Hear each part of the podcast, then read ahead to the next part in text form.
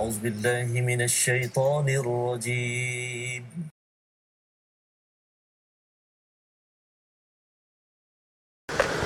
أعوذ بالله من الشيطان الرجيم. بسم الله الرحمن الرحيم. الحمد لله رب العالمين الرحمن الرحيم مالك يوم الدين إياك نعبد وإياك نستعين اهدنا الصراط المستقيم. صراط الذين أنعمت عليهم غير المغضوب عليهم ولا الضالين.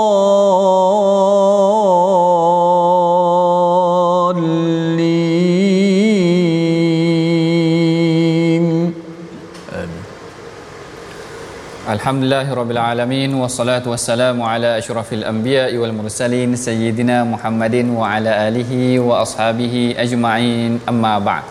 Assalamualaikum warahmatullahi wabarakatuh. Apa khabar tuan-puan, ibu ayah, para sahabat Al-Quran Para penonton yang kita yang dirahmati Allah sekalian Mudah-mudahan semua kita berada dalam keadaan dirahmati Allah Dalam keadaan sihat sejahtera dan diberkati Allah Kita bertemu lagi dalam rancangan My Quran Time baca, faham dan amal yang mana pada hari ini kita akan meneruskan lagi perbincangan kita. Kita akan tadabbur lagi Al-Quran. Kali ini kita telah pun memasuki surah yang yang baru dan seperti biasa bersama dengan kita pada hari ini tokoh qari kita yang terkemuka Syekhul Qari Ustaz Tirmizi. Apa khabar Ustaz? Baik Alhamdulillah. Alhamdulillah. Betul Alhamdulillah sihat. Ustaz sihat eh? Maknanya tak ada batuk-batuk kali ni okey. Alhamdulillah. Masya-Allah. Sebab sekarang ni musim orang kata musim macam-macam demam sekarang ni kalau dekat sekolah eh, budak-budak takut adalah kadang-kadang ada dalam kalangan kita yang mungkin ada. Mudah-mudahan Allah Taala berikan uh, kerehatan dan juga kesejahteraan buat mereka. Baik tuan-puan yang dirahmati Allah sekalian, hari ini kita memasuki surah yang baru iaitu surah Talak yang mana kita akan bincangkan daripada ayat yang pertama hingga ayat yang kelima ha, daripada halaman 556 sebelum perbincangan kita ini kita perhatikan dahulu um, sinopsis. Ha, saya terlupa perkataan tu. Sinopsis pengajian kita pada hari ini iaitu daripada ayat yang pertama sehingga ayat yang kelima ini mari sama-sama tuan-puan kita perhatikan sinopsis kita pada hari ini. Iaitu yang pertama kita akan membincangkan mengenai tentang hukum talak dan iddah serta buah ketakwaan dan tawakal. Manakala ayat yang keempat hingga ayat yang kelima kita akan membincangkan mengenai tentang iddah bagi wanita yang sudah menopause dan yang masih kecil iaitu yang belum haid yang belum datang bulan lagi. Jadi perbincangan pada hari ini tuan-puan dia bersekitar iaitu dia ber, uh, berlegar sekitar hukum hakam yang mana agak complicated sedikit buat saya tetapi tidak mengapa. insya-Allah kita akan kongsikan ataupun kita akan bertadabbur mengenai tentang uh, apa yang berkaitan daripada ayat yang pertama hingga ayat yang kelima ini dan uh, sebelum saya terlupa juga tuan-puan sebelum kita memulakan pengajian kita kita bacakan dulu doa ringkas kita. Subhanaka la ilma lana illa ma 'allamtana innaka antal alimul hakim. Rabbi zidni ilma. Dan bagi mudah-mudahan kita um, apa menghayati pengajian kita pada hari ini mari sama-sama tuan-puan kita bacakan dahulu sama-sama dengan dibimbing oleh ustaz Tirmizi kita daripada ayat yang pertama hingga ayat yang kedua insya-Allah. Baik Alhamdulillah terima kasih uh, Fadil Dr. Profesor Madia Dr. Ahmad Sanusi Alhamdulillah yang memberikan pencerahan awal uh, sehingga kita dapat mengetahui muka surat yang ke-598 ini surah baru yang kita masuk surah At-Talaq uh, biasa orang Melayu bersebut uh, perkataan At-Talaq mungkin tak. mungkin dah biasa dengar perkataan sebab dah dimelayukan dah cuma uh, bahasa kita sebut talak lah talak, talak. Uh, dengan uh, lebih kepada huruf ta talak okey kalau bahasa Arabnya dengan talak talak yang mana uh, ayatnya pun boleh tahan juga. Ayat ayat pertama saja dekat empat baris setengah uh, dekat empat baris setengah walau macam mana pun bukanlah kita baca satu nafas empat baris setengah tu. Ayat pertama saja. Kita akan berhenti. Alhamdulillah jazahumullahu anna khaira. Para ulama dahulu uh, mereka bagaimana mereka letak lagi. Tak cukup dengan nombor ayat uh, ru'usul ayat nombor satu tu ada empat baris setengah tapi ada simbol-simbol wakaf yang lain seperti sili, sad lam ya atau uh, ada dua tiga tempat wakaf jim yang boleh kita wakaf untuk kita relax dulu ambil ambil nafas insyaallah. Baik, jom sama-sama kita baca pada ayat pertama hingga ayat yang ke uh, kedua Ustaz. Kedua. Tak apa eh, kita berhenti pada ayat kedua. Uh, kerana walaupun uh, di situ uh, biasa orang baca sambung ah wa may yattaqillaha yaj'al lahu makhraja wa yarzuqhu min haitsu la yahtasib tapi bila ada saja nombor ayat ataupun nombor 2 nombor 3 nombor ataupun tersebut rasul ayat maka menjadi uh, uh, sunnah secara mutlak kita boleh wakaf walaupun maknanya mungkin tergantung lagi ada cerita lagi lepas tu kita tetap boleh wakaf uh, disebut sebagai wakaf sunnah lah kita mengambil satu ayat Nabi baca satu ayat wakaf satu ayat wakaf okey kita baca ayat pertama dan kedua daripada surah At-Talaq batuk sikit dah dah أعوذ بالله من الشيطان الرجيم بسم الله الرحمن الرحيم. يا أيها النبي إذا طلقتم النساء فطلقوهن لعدتهن. فطلقوهن لعدتهن وأحصوا العدة واتقوا الله ربكم لا تخرجوهن من بيوتهن ولا يخرجن إلا ولا يخرجن إلا ولا يخرجن إلا أن يأتين بفاحشة مبينة وتلك حدود الله ومن يتعد حدود الله فقد ظلم نفسه لا تدري لعل الله يحدث بعد ذلك أمرا. فإذا بلغن أجلهن فأمسكوهن بمعروف.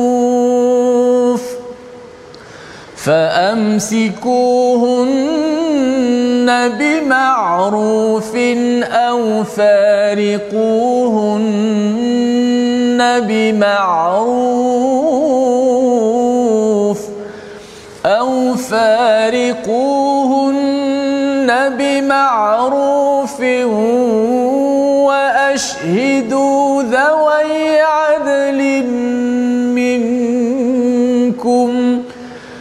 واشهدوا ذوي عدل منكم وأقيموا الشهادة لله.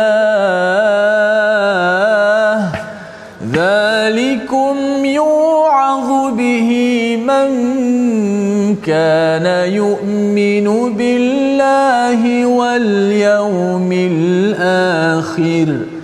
ومن يتق الله يجعل له مخرجا صدق الله العظيم Sadaqallahul Azim dan Allah berfirman pada ayat yang pertama wahai nabi apabila kamu eng- dan engkau dan umatmu hendak menceraikan isteri-isteri maka ceraikanlah mereka pada masa mereka dapat memulakan iddahnya dan hitunglah masa iddah itu dengan betul serta bertakwalah kepada Allah.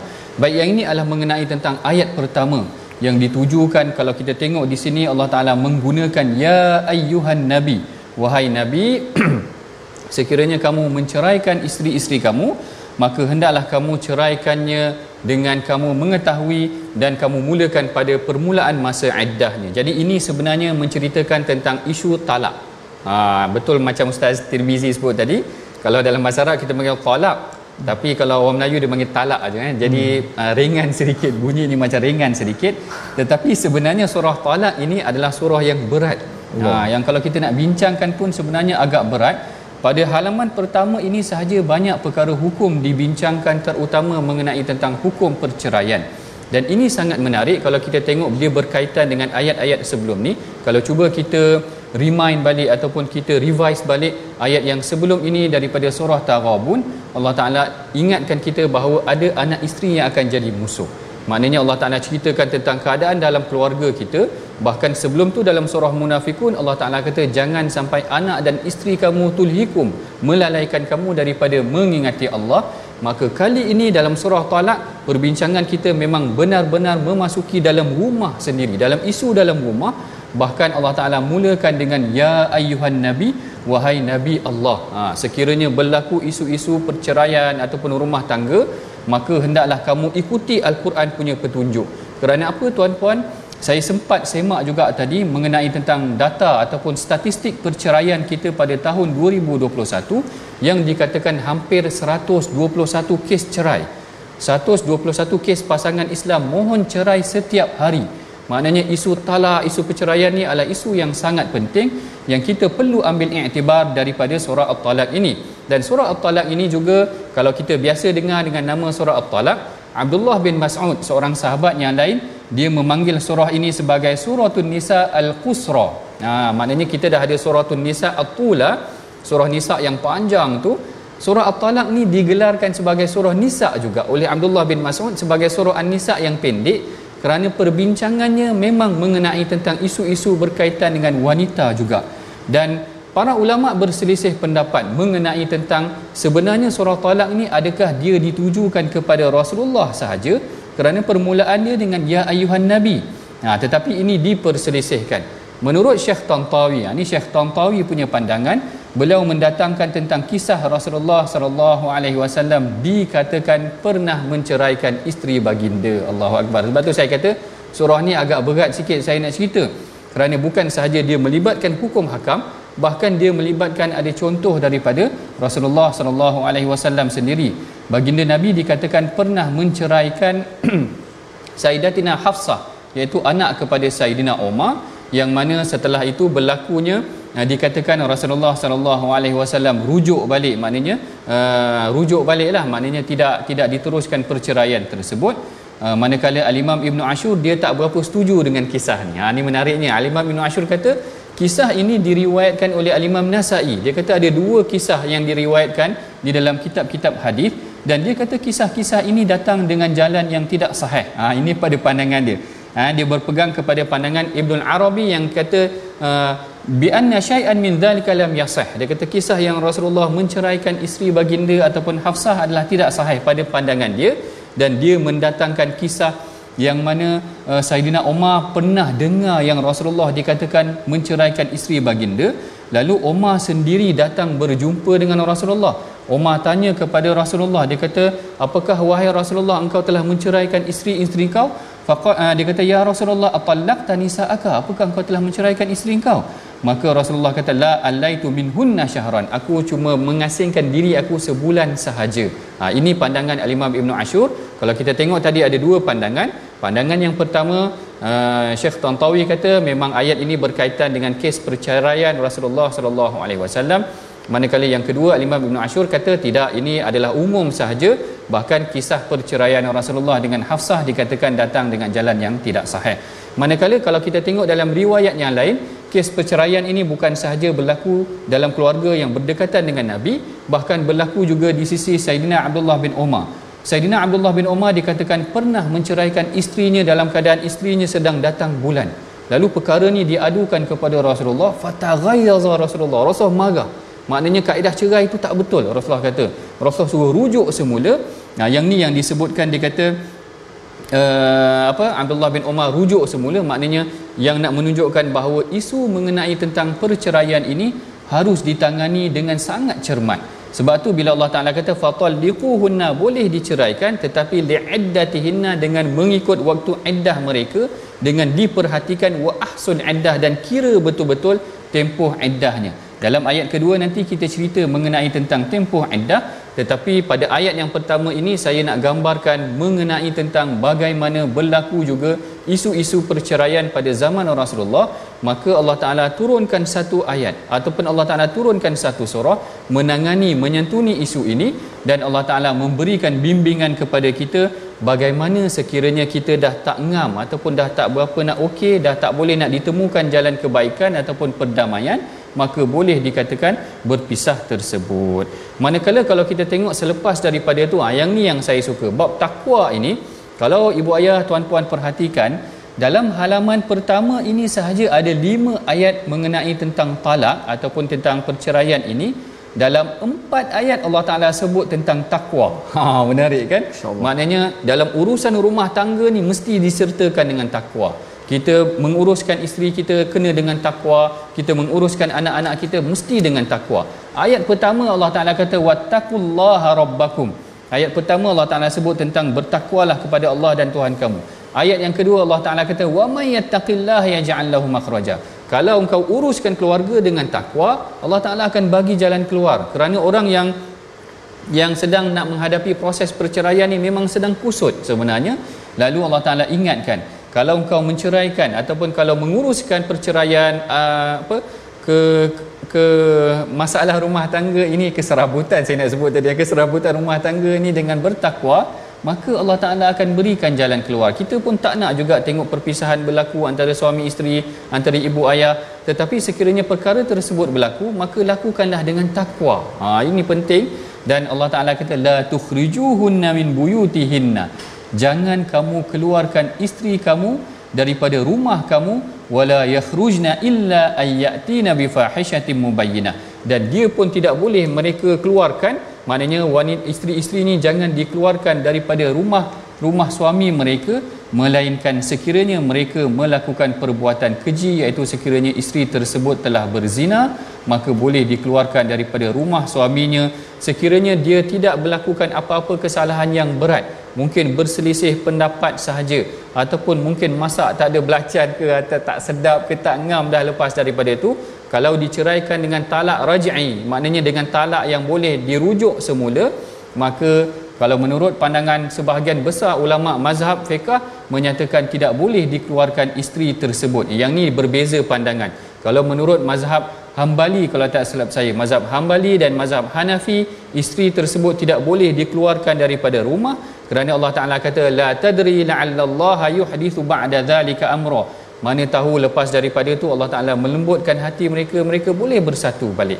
Ha, jadi Allah Taala tidak membenarkan isteri-isteri yang telah diceraikan ni dizalimi dikeluarkan daripada rumah lelaki mereka ataupun suami mereka manakala sebahagian mazhab Syafi'i uh, ada yang kata tidak dibenarkan ada yang kata dibenarkan isteri itu duduk dengan rumah suaminya tetapi bilik berasingan dengan ada mahram yang menemani mereka. Kerana dikatakan suami isteri bila dah bercerai ini maka mereka bukan mahram. Ah, ini sebahagian pandangan menyatakan sedemikian tetapi boleh duduk sekali maknanya bolehlah duduk sekali. Dia sekaligus membetulkan sedikit salah faham ataupun pandangan kita. Sebab sebahagian kita faham bila dah bercerai ha, kau baliklah rumah mak kau ha, kata macam tu tidak maknanya Allah Ta'ala suruh santuni lagi mana tahu masih lagi ada ruang lagi untuk disantuni ataupun di, di diperbaiki hubungan tersebut. Manakala ayat yang kedua Allah Taala kata idza balagna ajalahunna fa amsikuhunna bima'ruf au fariquhunna bima'ruf.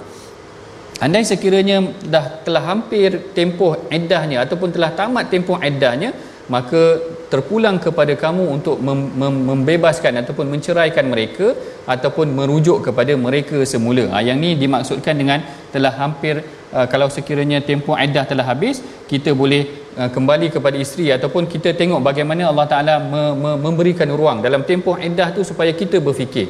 Dan tempoh-tempoh iddah ni juga ada tempohnya tadi yang disebutkan kalau di sini uh, sebahagian ataupun ayat al-Quran sendiri telah meletakkan tempoh iddah bagi wanita yang masih lagi datang bulan maka tempoh iddahnya adalah uh, salah satu kuruk iaitu uh, tiga kali suci. Manakala wanita yang tidak datang bulan maknanya uh, kanak-kanak kecil ataupun yang telah menopause tu tadi maka wallai ya'isna minal mahid min nisaikum in irtabtum fa'iddatuhunna thalathatu ashhurin wallai lam yahid iaitu tempoh iddah mereka juga adalah uh, 3 bulan. Jadi di sini kita nampak ada satu garis panduan yang jelas. Allah Taala berikan pada kita tentang bagaimana sekiranya berlakunya uh, selisih faham ataupun dah tak ngam dah untuk kita teruskan perkahwinan maka dibenarkan untuk bercerai. Tetapi ada garis panduan yang telah diletakkan. Tidak boleh dikeluarkan daripada rumah. Hendaklah dilakukan dengan penuh bertakwa. Kalau lepas tu nak rujuk semula boleh. Kalau tak nak rujuk semula boleh berpisah.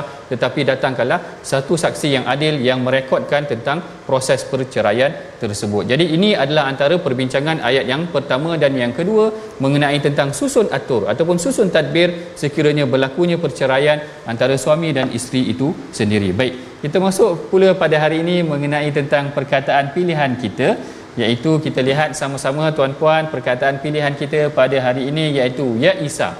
Ha, ya Isa ni maksudnya dah putus asa lah. Ha, putus asa yang disebutkan sebanyak 13 kali di dalam Al-Quran dan di dalam uh, surah At-Talaq ini disebutkan dalam ayat yang keempat iaitu wallai ya'isna minal mahid Ha, di sini bukanlah maksudnya putus asa tetapi maksudnya adalah telah terputus uh, bulan ataupun telah terputus tempoh haid itu tadi iaitu yang telah tidak datang haid lagi. Jadi di sini perbincangan kita kalau kita boleh simpulkan ayat yang pertama dan ayat yang kedua memfokuskan tentang isu perceraian.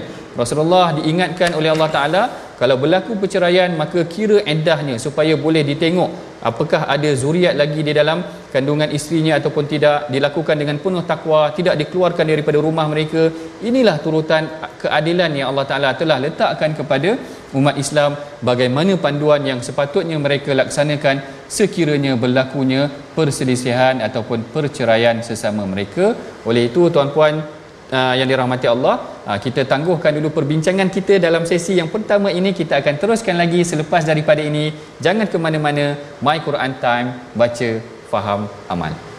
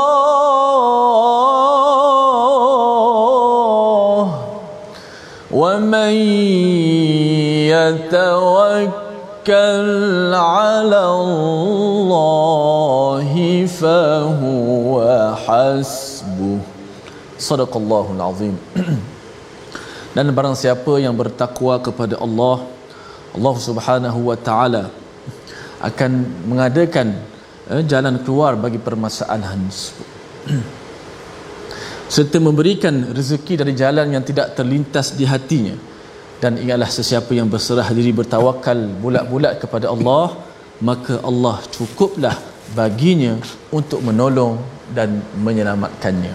Inilah hujung ayat kedua yang sentiasa kita dengar. Wa may yattaqillah bahkan uh, ada empat uh, sebenarnya kata doktor tadi ada empat perintah untuk bertakwa kepada Allah dan yang berbentuk wa may yattaqillah dan barang siapa yang bertakwa ada tiga dalam muka surat ni yang pertama.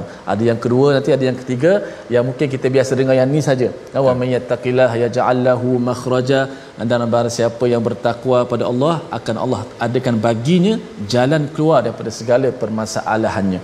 Maka bila sebut surah at-talaq ini maka bukan uh, saya tanya doktor kenapa banyak sangat ada wa may yattaqillah dalam ayat ini kata doktor menunjukkan uh, perkara yang berkaitan dengan tolak ni tolak jangan main-main uh, jangan kira nak nak kahwin je uh, lepas tu main lepas tangan ataupun orang kata apa habis madu Uh, macam mana? Habis madu sepah hari buang. Ah, habis madu sepah hari buang. Ah, Insya-Allah mudah-mudahan kita uh, dalam uh, silibus pada ayat surah At-Talaq ini mengajar kepada kita walaupun mungkin tidak ada niat dalam hati kita uh, untuk melakukan perkara demikian tapi sama-sama kita belajar ini ilmu pengetahuan uh, walaupun ya kita kata merupakan satu ilmu uh, sama-sama untuk kita dapat Uh, memperkemaskan lagi rumah tangga kita. Mudah-mudahan Allah Subhanahu Wa Taala selamatkan kita.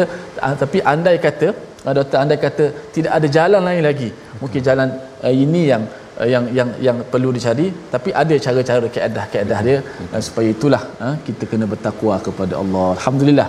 Baik um, uh, kita nak belajar sikit tajwid sebelum sambung pada ayat seterusnya.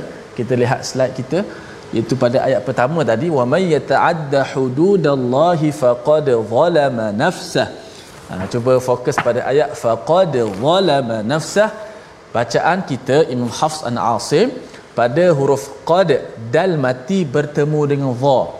Hari itu kita dah belajar dal mati bertemu dengan dad pun kita baca secara izhar faqad dhalla. Dal tu mesti dijelaskan mati. Bunyi secara izhar mati tu. Faqad dha. Ini jumpa dengan dha. Pun sama hukumnya imam kita Hafs Imam Hafs an Asim membacanya secara izhar. Maknanya macam mana? Faqad zalama nafsah. Dal itu dijelaskan mati tak boleh kita baca faqad zalama nafsah. Kalau kita tak jelaskan dal mati memang suka sedikit tempat tempat sini yang mana mudah untuk kita melakukan kesalahan iaitulah dal tu ditenggelamkan seolah-olah dal tu dimasukkan ke dalam dha. Memang ada bacaan begitu idgham. Maknanya dal tu diidghamkan dimasuk ke dalam dha. Kalau tuan-tuan dengar tu ah, kalau dengar di luar negara orang baca itu itu dipanggil qiraat lain bukan qiraat Imam Hafs. Itu qiraat susi eh, daripada Abi Amru. Tak silap saya. Qiraat susi memang terkenal dengan idgham. Sini mereka baca faqadh nafsah. Kita tidak. Kita bacanya faqad zalama nafsah. Tapi kalau orang Malaysia baca kalau orang Malaysia baca faqad zalama nafsah itu mungkin kita tak perlulah uh, uh, husnuzon. Kita mungkin husnuzon. Oh, dia baca kiraat lain tu. Ha, sebenarnya dia tersalah. Yang lain tu dia baca kiraat hafs imam kita. Sampai dekat sini dia tersilap. Ha, tapi walaupun tersilap kita imam kita kita tetap baca secara izhar. Izhar ni apa? Menjelaskan dal tu mati. Faqad kebetulan dal tu ada qalqalah kena bunyi qalqalah. Faqad zalama nafsah.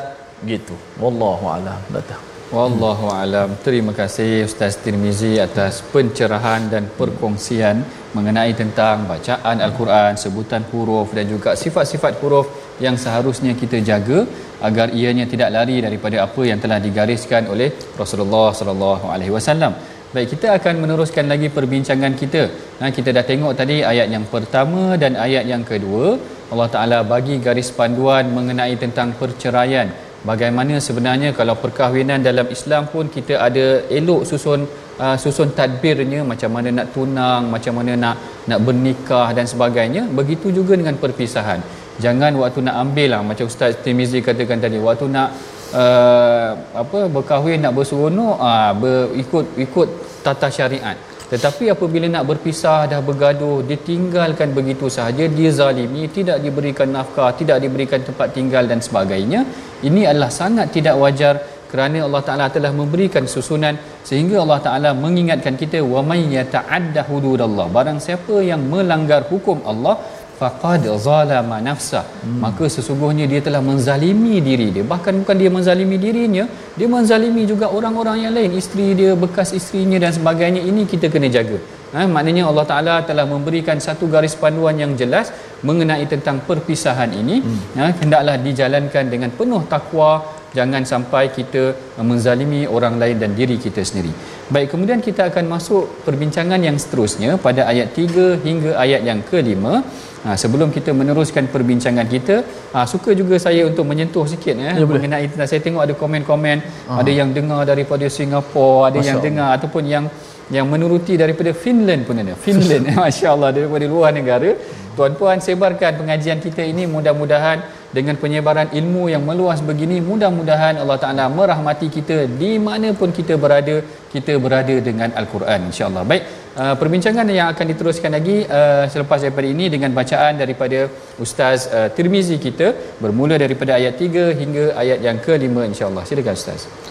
Baik, Alhamdulillah sahabat-sahabat sekalian, terima kasih doktor. Kita nak sambung ya, ayat ketiga hingga ayat kelima daripada surah At-Talaq ini kerana sebagaimana saya sebut tadi ada lagi uh, dua perkataan uh, statement daripada Allah Subhanahu taala barang siapa yang bertawakal hmm. apakah dia akan dapat dengan sebab uh, bertawakal? Siapa yang bertakwa dia akan dapat sesuatu yang berharga daripada Allah Subhanahu wa taala. Tadi permudahkan akan disediakan jalan keluar. Lepas ini ada lagi dua wa may yattaqillah. Apakah kelebihannya itu? Menjadi orang bertakwa mudah-mudahan kita semua tergolong dalam golongan orang-orang yang bertakwa insyaallah amin ya rabbal alamin أعوذ بالله من الشيطان الرجيم. ويرزقه من حيث لا يحتسب. ويرزقه من حيث لا يحتسب. ومن يتوكل على الله فهو حسبه. إن الله بالغ أمره قد جعل الله لكل شيء قدرا واللائي يئسن من المحيض من نسائكم إن ارتبتم إن ارتبتم فعدتهن ثلاثة أشهر فعدتهن ثلاثة أشهر واللائي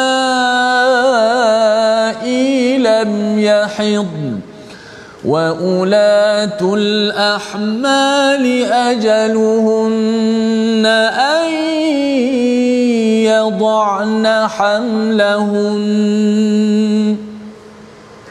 ومن يتق الله ومن يتق الله يجعل له من أمره يسرا. ذلك أمر الله أنزله إليكم. ومن يتق الله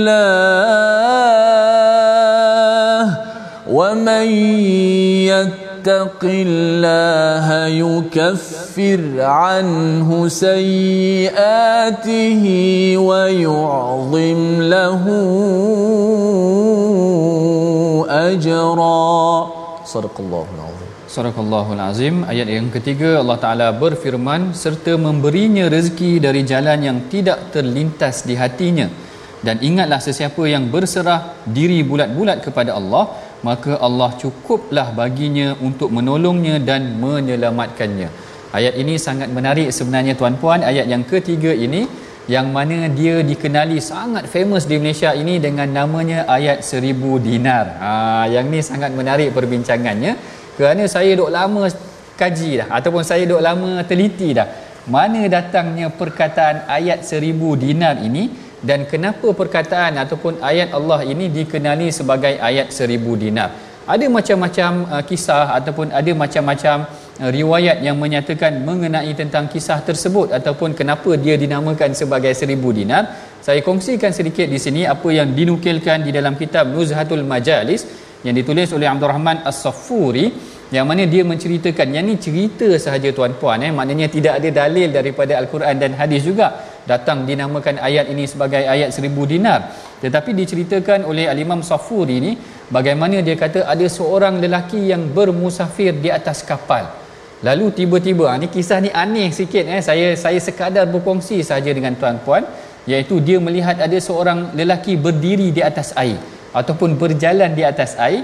Lalu lelaki tersebut menyatakan uh, aku ada dia tengok kat sini dia kata eh faqala uh, rajulun dia kata in minni kalimatun abi'uha bi alfi dinar.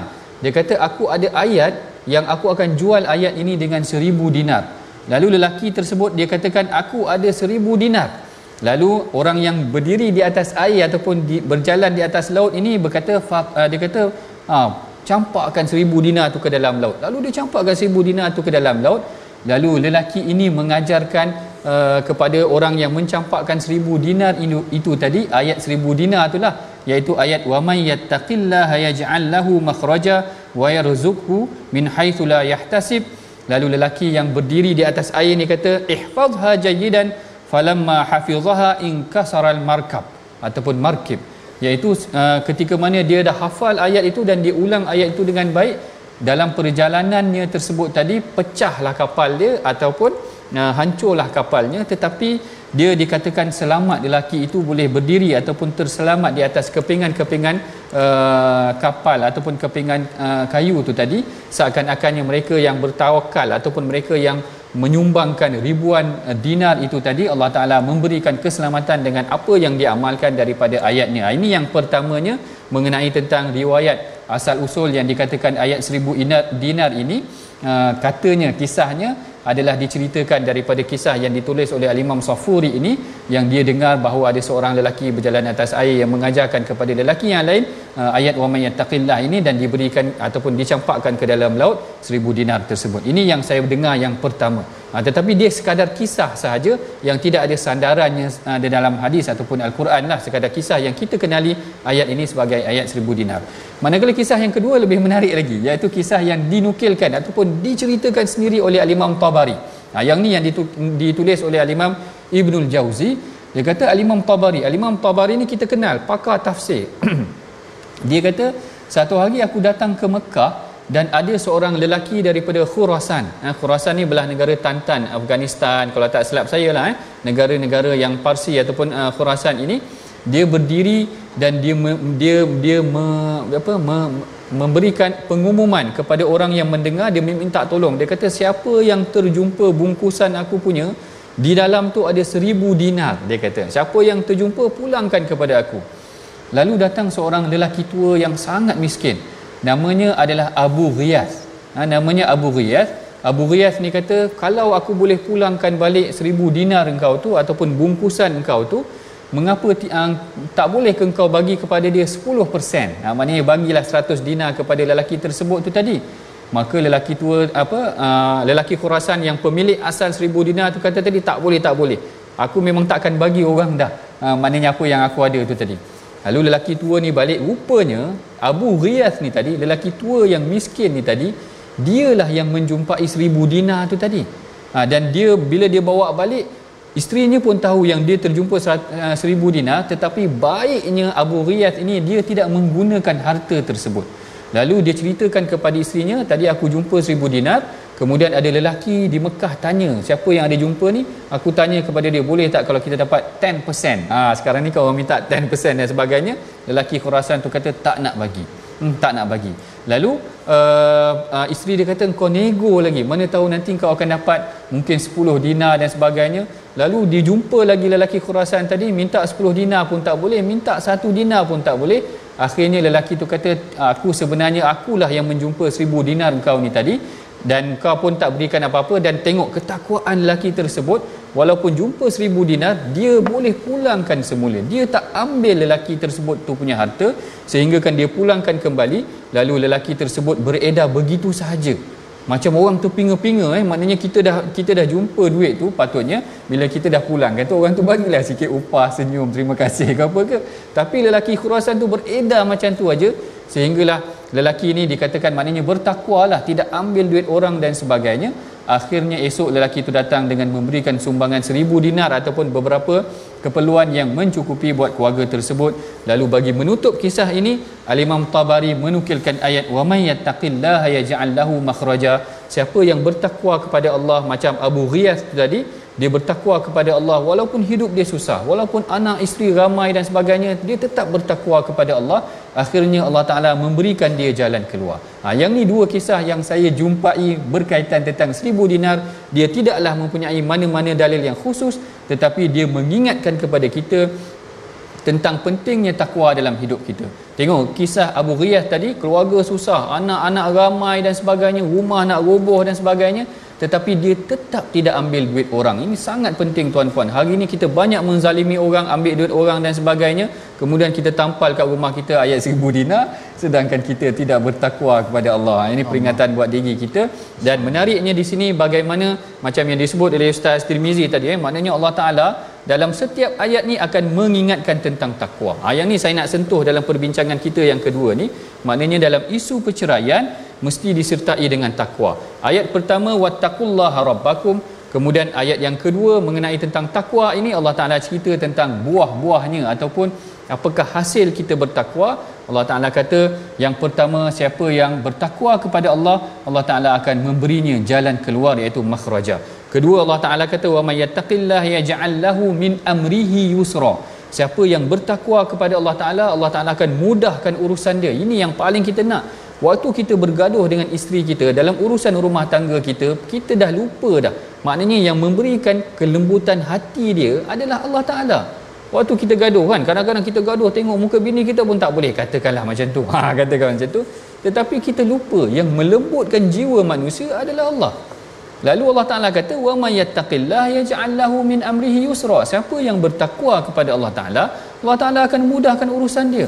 Kalau dia bercerai kerana dia tak ada duit, isteri tak ada duit, suami tidak ada duit, mudah-mudahan kalau dia bertakwa menguruskan rumah tangganya dengan baik, maka Allah Taala akan memudahkan urusan dia. Dan yang paling penting lagi, yang ketiganya Allah Taala sebut dalam ayat yang kelima, wa may yattaqillaha yukaffir anhu sayyi'atihi. Siapa yang bertakwa kepada Allah Taala, Allah Taala akan membersihkan dosa-dosa dia kita dalam pengurusan rumah tangga kita tidak sedar. Kadang-kadang kita menzalimi anak isteri kita. Allahu akbar. Ini yang kita tak nak. Kita kadang-kadang kita menzalimi anak isteri kita. Sebab tu Allah Taala ingatkan. Rasulullah sallallahu alaihi wasallam sendiri ingatkan dalam sebuah hadis. Ketika mana Rasulullah ingatkan para suami dia kata ittaqullaha fi nisaikum. Takutlah Allah kepada isteri-isteri kamu. Maknanya takutlah Allah Taala dalam pengurusan kamu terhadap isteri-isteri kamu. Fa innakum akhadtumuhunna bi amanillah kamu dulu ambil isteri kamu dengan akad tu menyebut nama Allah. Ha wastahlaltum bi furujahunna bi kalimatillah. Dan kamu halalkan kemaluan mereka dengan nama Allah. Maknanya bila akad tu kamu boleh tidur dengan dia. Ambil dengan nama Allah tetapi nak bercerai tidak bertakwa kepada Allah. Sedangkan takwa ini memberikan banyak solusi dalam kehidupan rumah tangga kita. Bertakwalah kepada Allah dalam keadaan macam mana sekalipun. Kita tuan-puan sekejap saja saya rasa dah hampir sampai ke punjung rancangan kalau boleh kalau ada apa ustaz tu sebelum kita masuk tengok, tengok di Facebook ni ramai juga tadi yang mula-mula bertanya. Uh, Uh, itulah ayat seribu dinar tu apa? Ayat seribu dinar ni tadi sekarang ni perlu betul-betul dah boleh faham tentang uh, ayat seribu dinar tu apa. Yang paling penting isi kandungan daripada betul. ayat. Wa may yattaqillah itu itu sudah pastilah uh, kenaan kita mesti buat takwa. Kunci dia bertakwa. So doktor um, uh, respon kepada penonton mungkin doktor uh, doktor boleh beri sikit uh, definisi takwa yang paling mudah untuk okay. kita faham. Takwa tu supaya dapat ambil pelan tindakan. Baik secara umumnya takwa adalah berhati-hati. Takwa ni menjauhkan diri kita daripada kesalahan iaitu hmm. kita melakukan setiap perkara dengan mengikuti syariat Allah Subhanahu Wa Taala. Baik tuan-puan kita telah hampir sampai ke penghujung rancangan kita masuk dahulu resolusi pengajian kita pada hari ini iaitu yang pertamanya kita berbuat baik terhadap isteri kita yang diceraikan atau yang dirujuk kembali. Yang kedua jauhi dosa yang boleh menghalangi sampainya rezeki seseorang. Dan yang ketiga melaksanakan hukum syariat dan penyerahan diri kepada Allah Subhanahu Wa Taala. Sahaja bagi memberkati pengajian kita saya persilakan Ustaz Tirmizi untuk membacakan doa. insyaallah Bismillahirrahmanirrahim. Alhamdulillah rabbil alamin wassalatu wassalamu ala asyrafil anbiya'i wal mursalin wa ala alihi wa sahbihi ajma'in. Allahumma ja'alna minal mu'minin, Allahumma ja'alna minal muttaqin, Allahumma ja'alna minal maqbulin. Allahumma inna nas'aluka al-jannah wa ma qarraba ilaiha min qawlin wa amal. Ya Allah Tuhan kami ampunkanlah dosa kami ya Allah. Jadikanlah kami orang-orang yang beriman ya Allah. Jadikanlah kami orang-orang yang bertakwa ya Allah. Golongkanlah kami orang-orang yang sentiasa dalam keadaan yang soleh diterima segala amalan ya Allah. Jadikanlah kami suami dan ayah yang bertakwa yang soleh dan jadikanlah isteri pasangan kami ya Allah membantu kami dalam melakukan ketaatan kepadamu ya Allah. Yang melakukan ketaatan kepadamu ya Allah. Dan menghiburkan dan menghormati kedua ibu bapa kami ya Allah. Amin ya rabbal alamin. Walhamdulillahi rabbil alamin. Alhamdulillah terima kasih kepada semua sahabat-sahabat pencinta al-Quran. Uh, selesai sudah muka surat 558 uh, kita dah dengar tadabbur yang begitu menarik. Uh, walaupun surah at-talaq nampak bunyi talak-talak tapi banyak betul ilmu yang kita dapat uh, daripada Profesor Madia Dr. Ahmad Sanusi. insya-Allah akan berkongsi bersama kita lagi.